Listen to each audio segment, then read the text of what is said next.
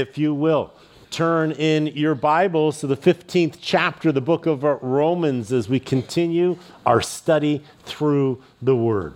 So as we're coming to the last two chapters here of the book of Romans, you remember that the first 8 chapters was the presentation of the gospel. And after Paul presents the gospel, the next 3 chapters dealt with the nation of Israel. And then beginning in chapter 12, we really moved into the section of how shall then I live? Now that I am a born-again believer filled with the Holy Spirit in my life, what does that impact and how does that affect me? And you'll remember that chapter 12 began with, to submit ourselves as living sacrifices, which is our just and our reasonable service. And so as our identity now as a servant of Jesus Christ. And you'll remember that we then were called to serve one another, that we've been given spiritual gifts and we're to use those spiritual gifts to build one another up. You will remember that the issue of authority and submission to authority, submission to the government was something that we were instructed on. And we see that Paul is really dealing with the issue of learning how to love our neighbor, learning how to be a servant to one another, to put on Christ. And then he was talking about unity. Last time, you'll remember, the issue was a spiritually mature person and a spiritually immature person. How do we end up blending them together? And you'll remember in particular, the Jews were coming out from underneath the law. And so their entire life had been in black and white, things that were clean and unclean. And now it was an issue that all things are clean. And so the believer that's mature, there is great liberty in that. But to the believer that is new in their faith, still holding on to some of those predispositions that they had in their life. And so the issue was that the believer who was mature was to make provision for the one who was immature. That we're not to use our liberty in order to stumble others in the faith. And so this loving one another and getting along together. Here in this chapter 15, we're going to see that same concept really is going to be pushed forward. He's going to kind of summarize once again that law of liberty of loving one another, but also the issue that was difficult for the Jew was that Jews and Gentiles had always been separated. God had taken them and separated them out. They were to have nothing to do with the Gentiles whatsoever. But now suddenly there's Jewish Christians and there's Gentile Christians, and they're coming together into the same church to worship God. And so there was this bit of this struggle of integration between the Jews and the Gentiles in the early church. Now, Paul's never been to Rome, but this was an issue in the other churches. And so Paul now begins to minister to this issue. You see, he wants to show them that the believer now in the family of God underneath in Christ, this is not something that was a new concept in the Old Testament, but the Jews never really saw or understood that there was going to come a time that the Jew and the Gentile were both going to be united underneath the headship of the Messiah. And so while it's a new covenant, it's something that God said that he was going to do, and he even put it into the scriptures. So Paul is going to bring some of those scriptures out to kind of show the Jews that now they are to embrace the Gentiles, and the Gentiles, you to embrace the Jews into this family. We've been adopted into this family. And as brothers and sisters, we need to learn how to grow in the grace and knowledge, and we need to learn how to love one another. And so the unity of the body of Christ. Now, the enemy is all about division. Amen? He is seeking to destroy every single relationship that is in your life, and he seeks to destroy the interconnectivity within the body of Christ as well. well. And so Paul is going to really be instructing them into, well, what does the body of Christ look like? Now, we begin here in this first verse of the 15th chapter, and it says, "We then, who are strong, ought to bear with the scruples of the weak and not to please ourselves. And let each of us please his neighbor for his good, leading to edification." Now, Paul classifies himself as one of the mature believers, and he says, if you're a mature believer, then we who are strong, we are to put up with the scruples of the weak, and once again, not to use our liberty in order to stumble a weaker brother in the faith. Let each of us please his neighbor, and so once again, preferring others. We see that true Christian love, it's not selfish. We see that it seeks to share with others and to make others happy and to live for others. And so pleasing our neighbor, which then what leads to their edification. Stumbling them is going to push them backwards on their path of growth. But we want to do everything we can to be a stepping stone to one another, to help each other with a leg up in their faith. Now, Paul is going to tell us that that this is the model of Christ, that once again, this is, as Jesus said, follow me. Paul will also say in his other epistles, follow me as I follow Christ. And so here, the example of serving others, of loving your neighbor, of preferring others, this again is the way that Christ lived out his life. It says, for even Christ did not please himself, but as it is written, the reproaches of those who reproached you fell on me. So you'll remember how Christ at the Last Supper disrobes and washes the feet of the disciples, and he says, an example I have made to you, that the Son of Man didn't come to be served, but to serve. And so here we have that issue of selfishness, of trying to use our liberty selfishly versus now loving others, esteeming others more highly than ourselves. The issue really is selfishness, and it's hard to love somebody else when we are trying to put our own interests above others, subordinating ourselves to others. This is what gives us the capacity to be able to love others, to kind of get out of the way of God's love flowing through us on to others. He says, for whatever things were written before were written for our learning, that we through the patience and comfort of the scriptures might have hope. So here again, we see the scriptures now have been given for our benefit. God gave them to us, the living oracles, to be able to guide us into truth and into righteous living. 2 Timothy 3:16 reminds us, all Scripture is given by inspiration of God and is profitable for doctrine, for reproof, for correction, and for instruction into righteousness. And so the Word of God has been given to us in order to be able to guide us and to help us navigate through this life. Where Paul is going to go is Paul is going to now, after he has established the power of the Scriptures and the importance of the Scriptures, he's going to use the Scriptures to show the Jews that Jews and Gentiles are going to be merged together into a new work that God is going to do. And while it's a new work, it's not something that hasn't been discussed or that God hasn't already declared that he is going to do it. So the Scriptures, they are given to us. They've been written for us. And we see that holy men moved underneath inspiration of the Holy Spirit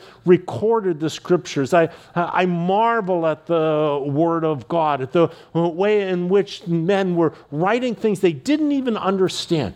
But the Holy Spirit is the one that was the author, using all of these different lives, all of these different men, different languages, different continents, different centuries, and yet all of it into this one unbelievable, cohesive, inerrant, infallible, inspired Word of God. All of it has been given. Heaven and earth will pass away, And my word will abide forever. It is amazing the way that it is living and breathing, that it is alive, the way in which you can read the same passage every single day in your life, and it will speak to you differently each time that you read that passage. I don't know if you're a person that highlights, the verses that speak to you, but, I have old Bibles where I've highlighted them, and I read the passage, and I'm like, why did I highlight that? That's not what's important. And this is the part of that passage that, is important. It's because it is alive. God meets us. He ministers to us there. He says that I will meet you in my word. It is the meeting place. Before, under the old covenant, when you wanted to meet with God, you went to the temple. That's what God was. God said that this is the place on the face of the earth, and he picked a physical location that the whole world could come to and worship him. But when you want to meet with God today, you open up the Word of God. He says, and that is my meeting place with you. So the Word of God has been given to us. It instructs us. It leads us into righteousness and into truth in our life. In verse 5, now may the God of patience and comfort grant you to be like-minded toward one another, according to Christ Jesus, that you may with one mind and one mouth glorify the God and Father of our Lord Jesus Christ. So here is the unity of the body of Christ that Paul is talking about. Now, as a family, we have diverse gifts. We have different personalities. We have different opinions on things. How are we to be able to get to this place of unity? I see division in our culture more than I've ever seen it before. I see the aggression of the division continuing to escalate in our culture. And we see that is all part of the work of the enemy. Division. But when people come into the church, they should experience this unity that is here, that is unlike anything that they've ever experienced any place else. And he says that there is a unity now in the mind, that we are to be like-minded toward one another, to be like-minded. How does that happen when you've got one opinion and I've got another opinion and we see that I'm trying to convince you of my opinion, you're trying to convince me of your opinion, and you have this tug of war going back and forth, and yet it says that we are to be like-minded. How does like-mindedness happen? Does it happen with whoever is the better person at arguing? The person who is better with words that can craft a better argument, and now I pin you intellectually and force you over into my opinion. Does it happen with power? The silent shut you out and use my will to force you to concede now and to move over towards me. We have all of the dynamics of the way in which we fight with each other, or try and pull or push or influence each other with one another, manipulations and all types of carnal, fleshly ways in which we seek to combat one another over issues. But we see that the Word of God teaches us a different way. The Word of God says that we're to be like-minded. And so how do two people get to like-mindedness? This is important within the body of Christ between believers. It's essential in marriage that we become like-minded in our marriages, in our families, and in our relationships within our households. And so where does like-mindedness come from? Well, like-mindedness, biblical like-mindedness, comes from an abandonment of both people from their position. It means that I'm going to let go of my opinion. We differ on this issue. So you know what? I'm going to drop my end of the rope. You drop your end of the rope. And you know what? We'll meet in the mind of Christ. We're not going to meet in my mind. I'm not going to meet in your mind. What we're going to do is we're going to find the mind of Christ, and we're going to agree that whatever the mind of Christ is, that will be my mind. You see, as you take on the mind of Christ and the other person takes on the mind of Christ, you're going to have absolute unity in the mind of Christ. And as ambassadors, right? And Paul would say, no longer am I my own.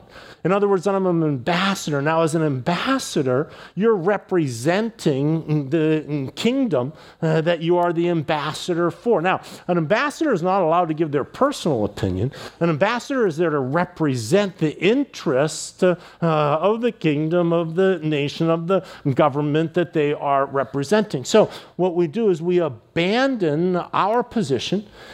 We are ambassadors now, and we take on like-mindedness by taking on the mind of Christ.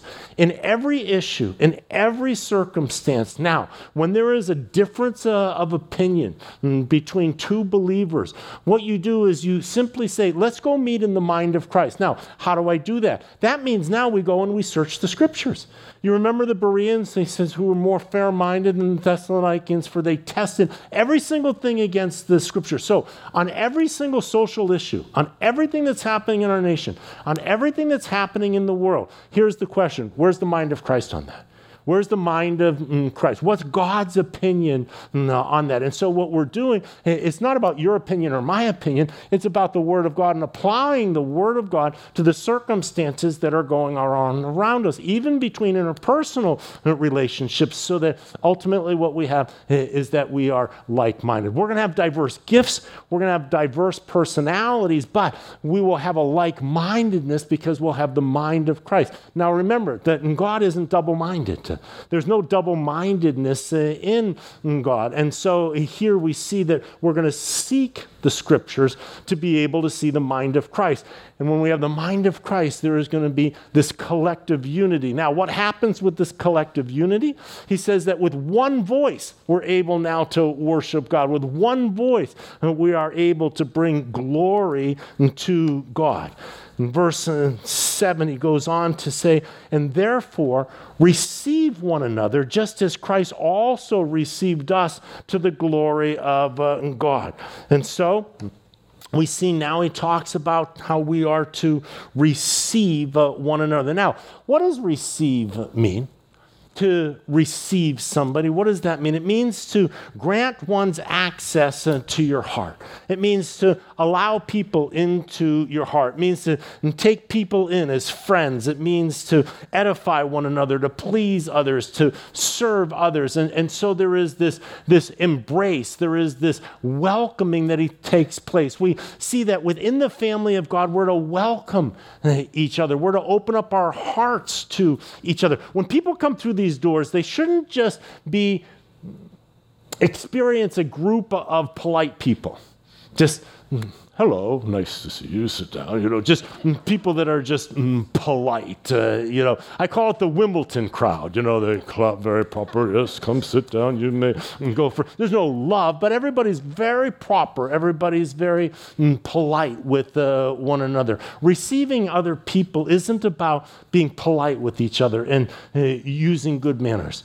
It's about opening up your heart to friendship, to love, to embrace. You see, this is the family that God's placed you into. He doesn't call you to just come into church and out of church and to be polite when you come in and be polite when you depart. It's about entering in and loving one another. And he says, as Christ also received us, just as Christ also received us, to the glory of God. In other words, Christ embraced you and loved you from the minute that you met him. There was an embrace from God. God didn't wait for you to clean your life up. And Christ didn't wait for you to get things right in your life and come back and then, you know what? Okay, now I'll embrace you because look, you're doing so much better. There was an immediate open embrace. When people walk through those doors, it's up to us to give them an immediate open embrace. We're ambassadors of Jesus Christ. And Christ is welcoming, has his arms open wide to every single person. You see, I think that in our country today, one of the problems in the church that we've got is that we've become a consumer product of Christianity. In other words, when people come to church, they're coming to have the worship done and to have the service done, and they take it and they consume it, and then they depart.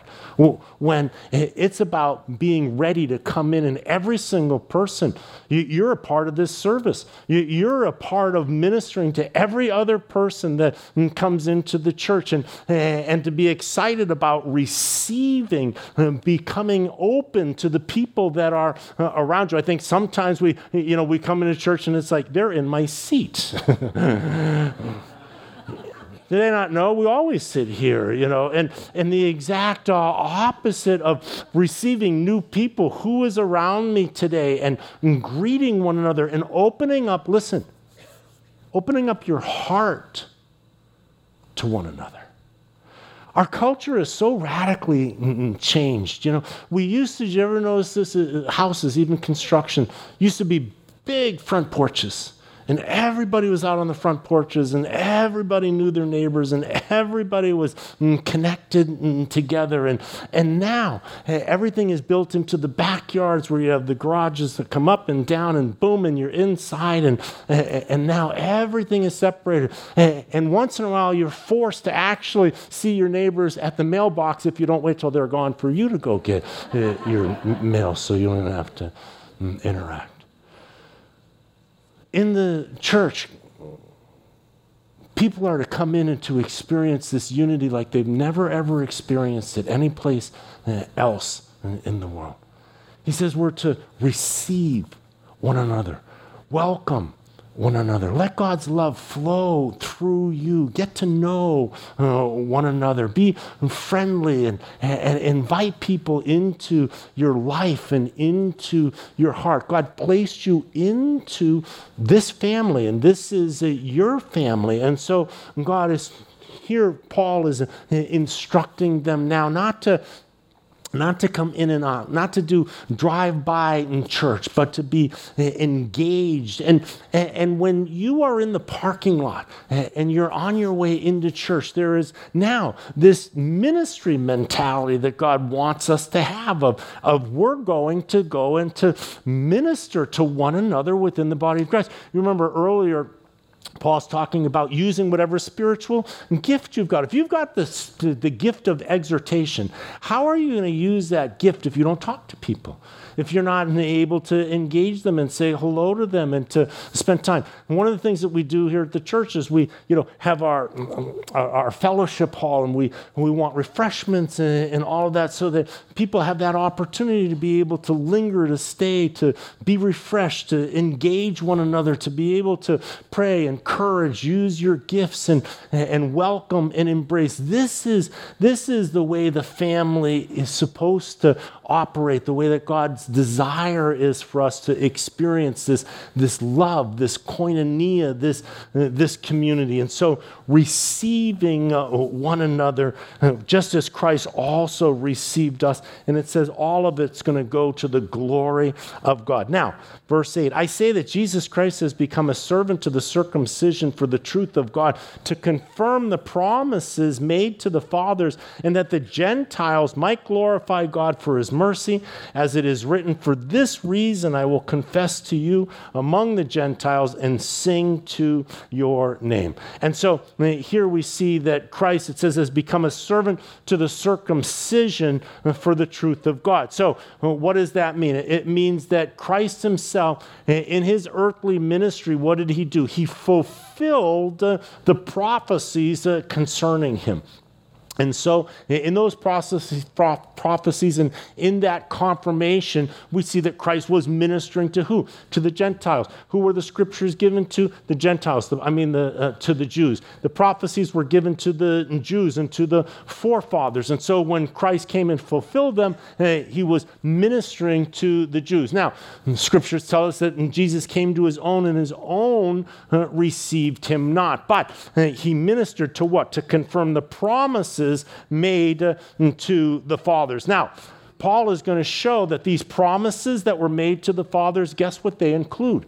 They include the prophecies that talk about how the Jews and the Gentiles are both going to be joined together underneath the headship of the Messiah. And so for the Jew now who has accepted Jesus as the Messiah, they now are going to see that the scriptures talked about the Jews and the Gentiles being joined together underneath the Messiah, underneath Jesus and Christ. So now Paul's going to run through some scriptures that talk about this concept from the Old Testament of the Jews and the Gentiles worshiping God together. So he begins, and now for this reason I will confess you among the Gentiles. I will declare God among the Gentiles and sing to your name. And so this is a quotation from David and comes from his Song of Deliverance in verse 10. And again he says, now talking about the Old Testament, rejoice, O Gentiles, with his people. So the Gentiles are going to be rejoicing together with the Jews. Now, that comes from Moses' valedictory song that we see in Deuteronomy chapter 32, verse 11. And again, praise the Lord, all you Gentiles, laud him, all you peoples. So now we see the Gentiles together with the Jews now praising God. That comes out of the Psalms in verse 12. And again, Isaiah says, there shall be a root of Jesse, and he who shall rise to reign over the Gentiles, in him the Gentiles shall hope. Now, this is from Isaiah's prophecy, chapter 11. Now, Jesse, that was the father of King David. And David, you'll remember, the promise to David was given that from the son of David, the Messiah is going to come. And so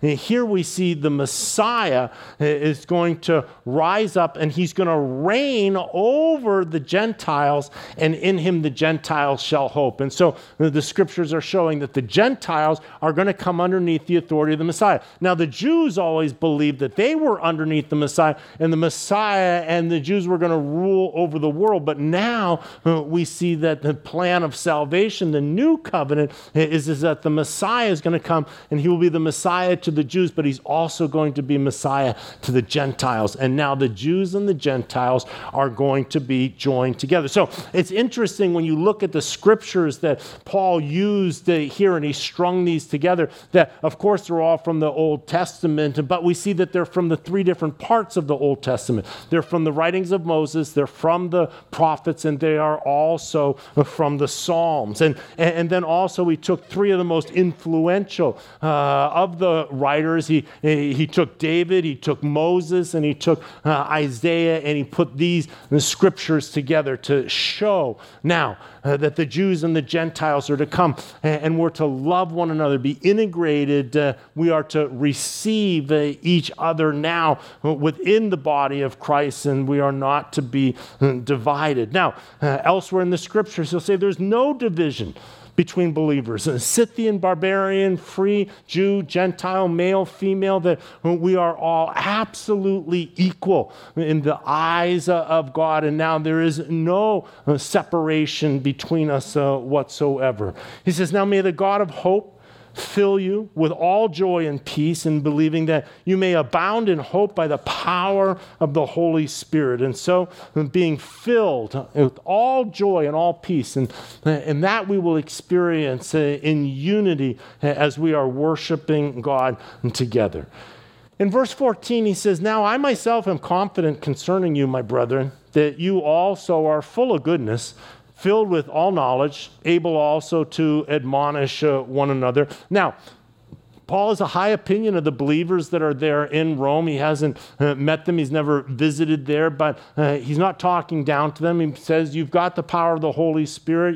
You have knowledge. You have the ability to admonish one another. But now Paul is going to establish once again his apostolic authority, that God has given to him the authority to be able to operate in the realm of the Gentile churches. He says, verse 15, nevertheless, brethren, I have written more boldly to you on some points, as reminding you, because of the grace given to me by God, that I might be a minister of Jesus Christ to the Gentiles, ministering the gospel of God, that the offering of the Gentiles might be acceptable, sanctified by the Holy Spirit. So here again, Paul is just establishing that he's been commissioned by God to preach the gospel to the Gentiles. And he says, notice that the offering of the Gentiles, Paul kind of sees the fruit from his ministry as the people that have come to know God as kind of this offering unto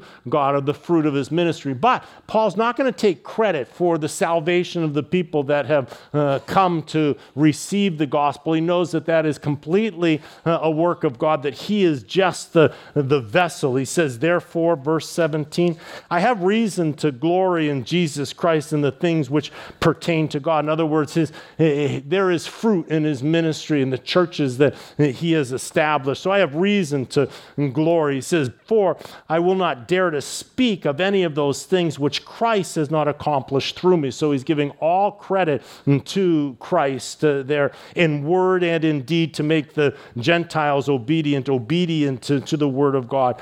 He says in verse 19, in mighty signs and wonders by the power of the Spirit of God, so that from Jerusalem and around about Illyricum I have fully preached the gospel of Christ. Now, once again, Paul is an apostle. Mighty signs and wonders. When you study the book of Acts and you look at the way that God used Paul as an apostle, and you'll remember that when he was in Lystra and there was the cripple, and he takes the cripple by the hand and stands up, and the cripple is healed. You'll remember when Elymas, the sorcerer there, that he just it blinds him. Eutychus, when he falls out of the window and is dead, and he brings him back to life. You remember the healing of Paul. Wherever he went, he was healing people of their infirmity. So much so did his reputation go forth that they believed that just the sweatband or his apron, if you brought that to people who were sick, that they would be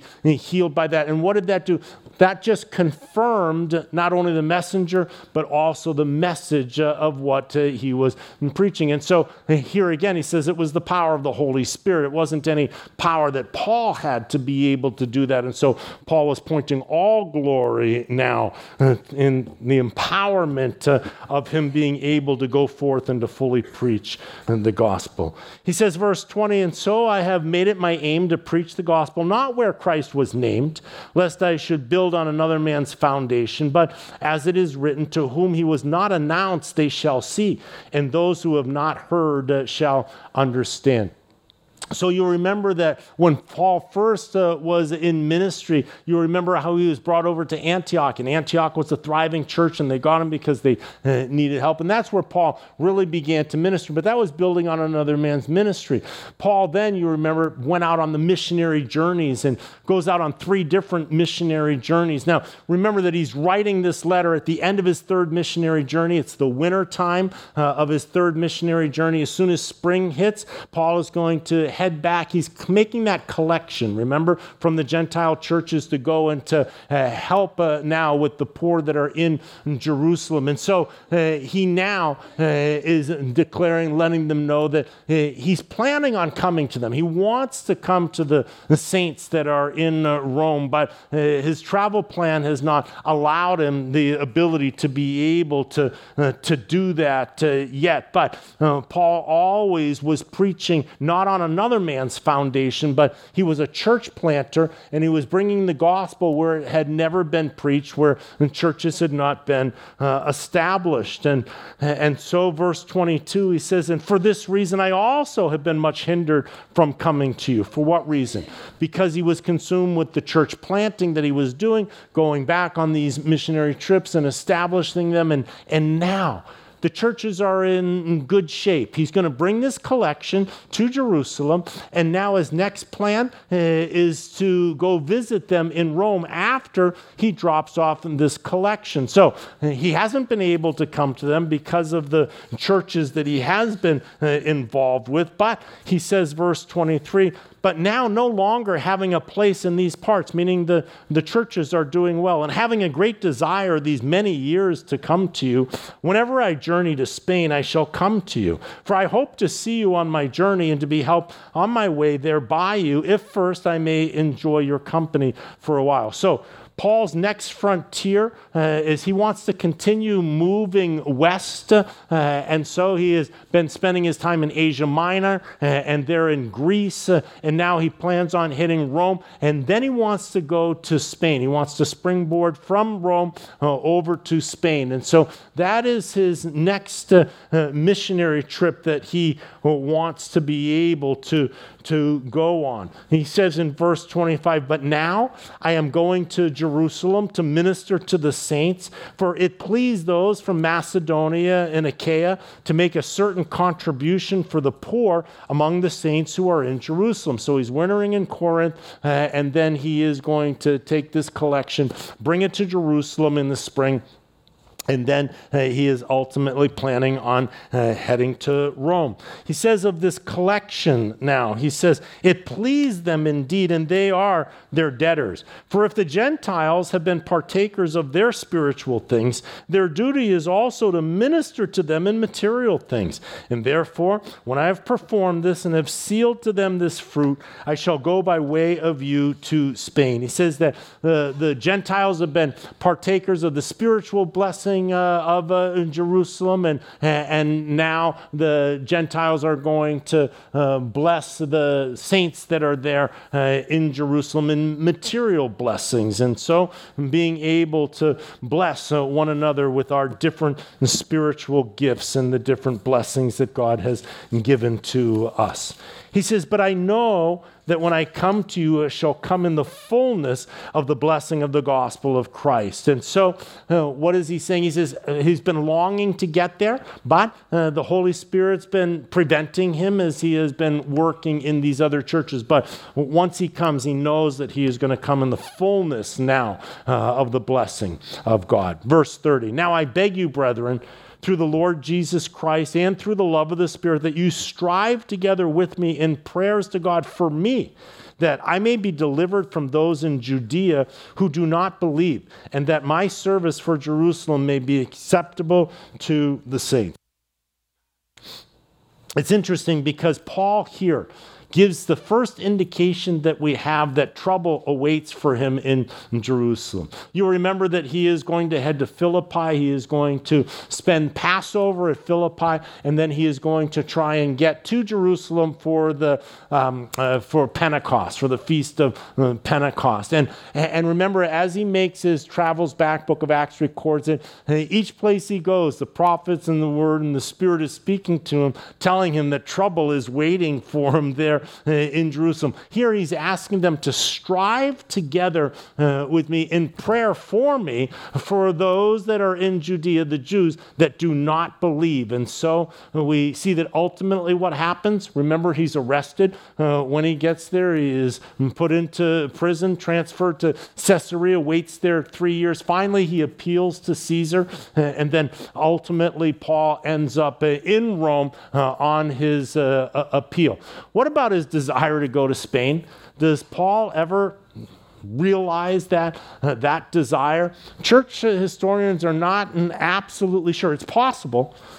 It's possible because remember that at his first trial, Paul appears to be acquitted and to be released. And so many believe that it is during that time period in between his release and his rearrest that Paul from Rome may very well have gone to Spain. And there are some traditions in that direction, but we don't know for absolute certainty. But what we do know is even in the winter before he ever begins his travel back, he's asking for prayer for the possible trouble that could end up happening there in Jerusalem. He says, though, verse 32, "that I may come to you with joy by the will of God and may be refreshed together with you.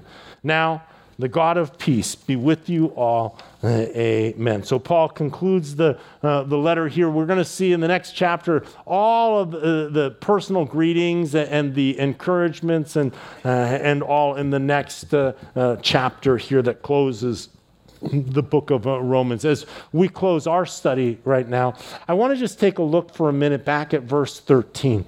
Back at where it says, "Now may the God of hope fill you with all joy and peace in believing, that you may abound in hope by the power of the Holy Spirit." God wants you to live in a place of hope. I was thinking about people that have hope and then people that don't have hope, people that are hopeless. What does hopeless look like? Have you ever met hopeless people? They're people that are stuck in their lives. They don't see a way moving forwards. Maybe it's bad decisions that they have made, or unfortunate circumstances that have overcome them. There's an expression that says that you made your bed, now what? Lie in it. You know, it's like, okay, this is my lot. This is going to be my life. And so they live in this state of hopelessness. There's people that have a little bit of hope, but then there's the people that are just filled with hope. God wants your life to be filled. Listen. Filled, abounding, means overflowing. Like you have extra hope rolling off of you that you can give it away to others, and still you have more hope than you even can manage in your own life. That's the state that God wants you to be experiencing your life. And here's what I want you to understand. I want you to understand that that's not going to be circumstantial. It is not because of the circumstances that are in your life. God doesn't promise any of us a free pass in this life. God doesn't promise that we're going to be able to just simply have everything going our way all the time. But He gives us access now to this hope, to abounding in this hope by coming into His presence and by experiencing our relationship with Him. You see, our relationship with Him, we're invited to continue to draw nearer and nearer to God. The Bible says to grow in the grace and the knowledge of our Lord and Savior Jesus Christ. And so we want to be able to continue to grow. And in His presence, listen to this, in the presence of God is the fullness of joy, is the fullness of joy. Now, I might not be able to change my circumstances here in my life, but what I am able to do is I am able to continue to press in this relationship that I have with God. Now, you'll remember Paul. Paul's arrested. He's beaten in Philippi. He's thrown in the jail. He's in stocks. It's the middle of the night. It's midnight. And what's Paul doing? He's worshiping God. He's singing praises with God. They can take everything away from us. They can lock us up in prison. They can do whatever they want. But you know what they can't take away is our relationship with God, and our ability to enter into His presence and to enjoy the fullness of God. It has been said of Christianity that Christianity is that state where they can take everything away from them and they've lost absolutely nothing. Everything can be taken away from you. And you know what? You haven't lost anything, because we have the fullness of God in our lives. And so it's interesting here. It says that we might abound in hope. Now, it's interesting also, this word hope in the original language, in the Greek language, a little bit different word than we think of when we think of hope. When we use the word hope, there's an element, it's optimism with an element of doubt in it. Are you going to be able to make it to the party tomorrow? I hope so. I'm not sure. My kids are sick, but if they're feeling best, I hope to be there. So it's optimism, but there's doubt. I hope that I get my job. I hope that I get my promotion.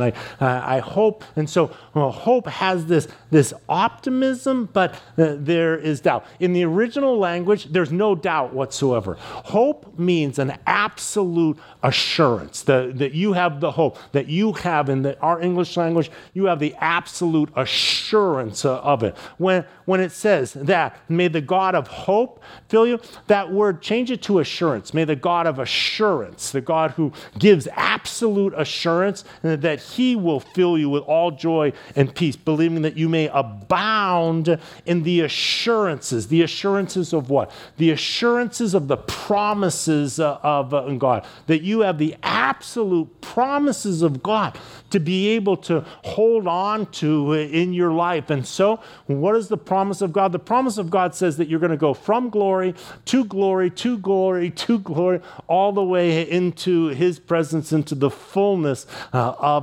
glory. And so it says here that may the God of assurance fill you. May you be filled, listen, with all joy. Joy from the love of God in your life. A joy that comes from the overflow of God's love in your life. An absolute peace. That you would be at peace with God and that you would be at peace with those that are around you. The Bible instructs us that as much as depends on us, be on peaceable terms with everybody that is around us. God wants your life filled with joy.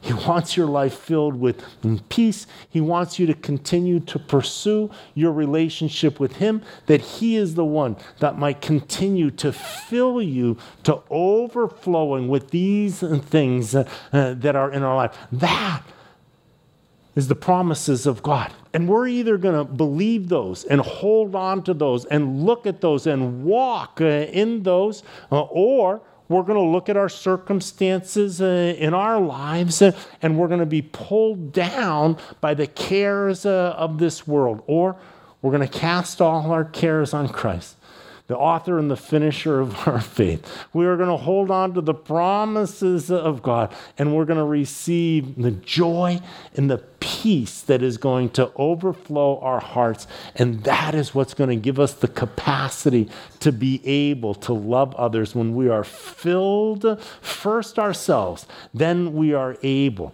to be able to love others and to allow others to experience that joy and that peace of God.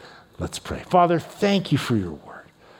Thank you, God, that we get to abound in this hope, the assurance of your promises, that we can be filled with all joy and with all peace. Lord, we love you. Help us to continue to grow in the grace and knowledge of you. It's in Jesus' holy and precious name we pray. Amen.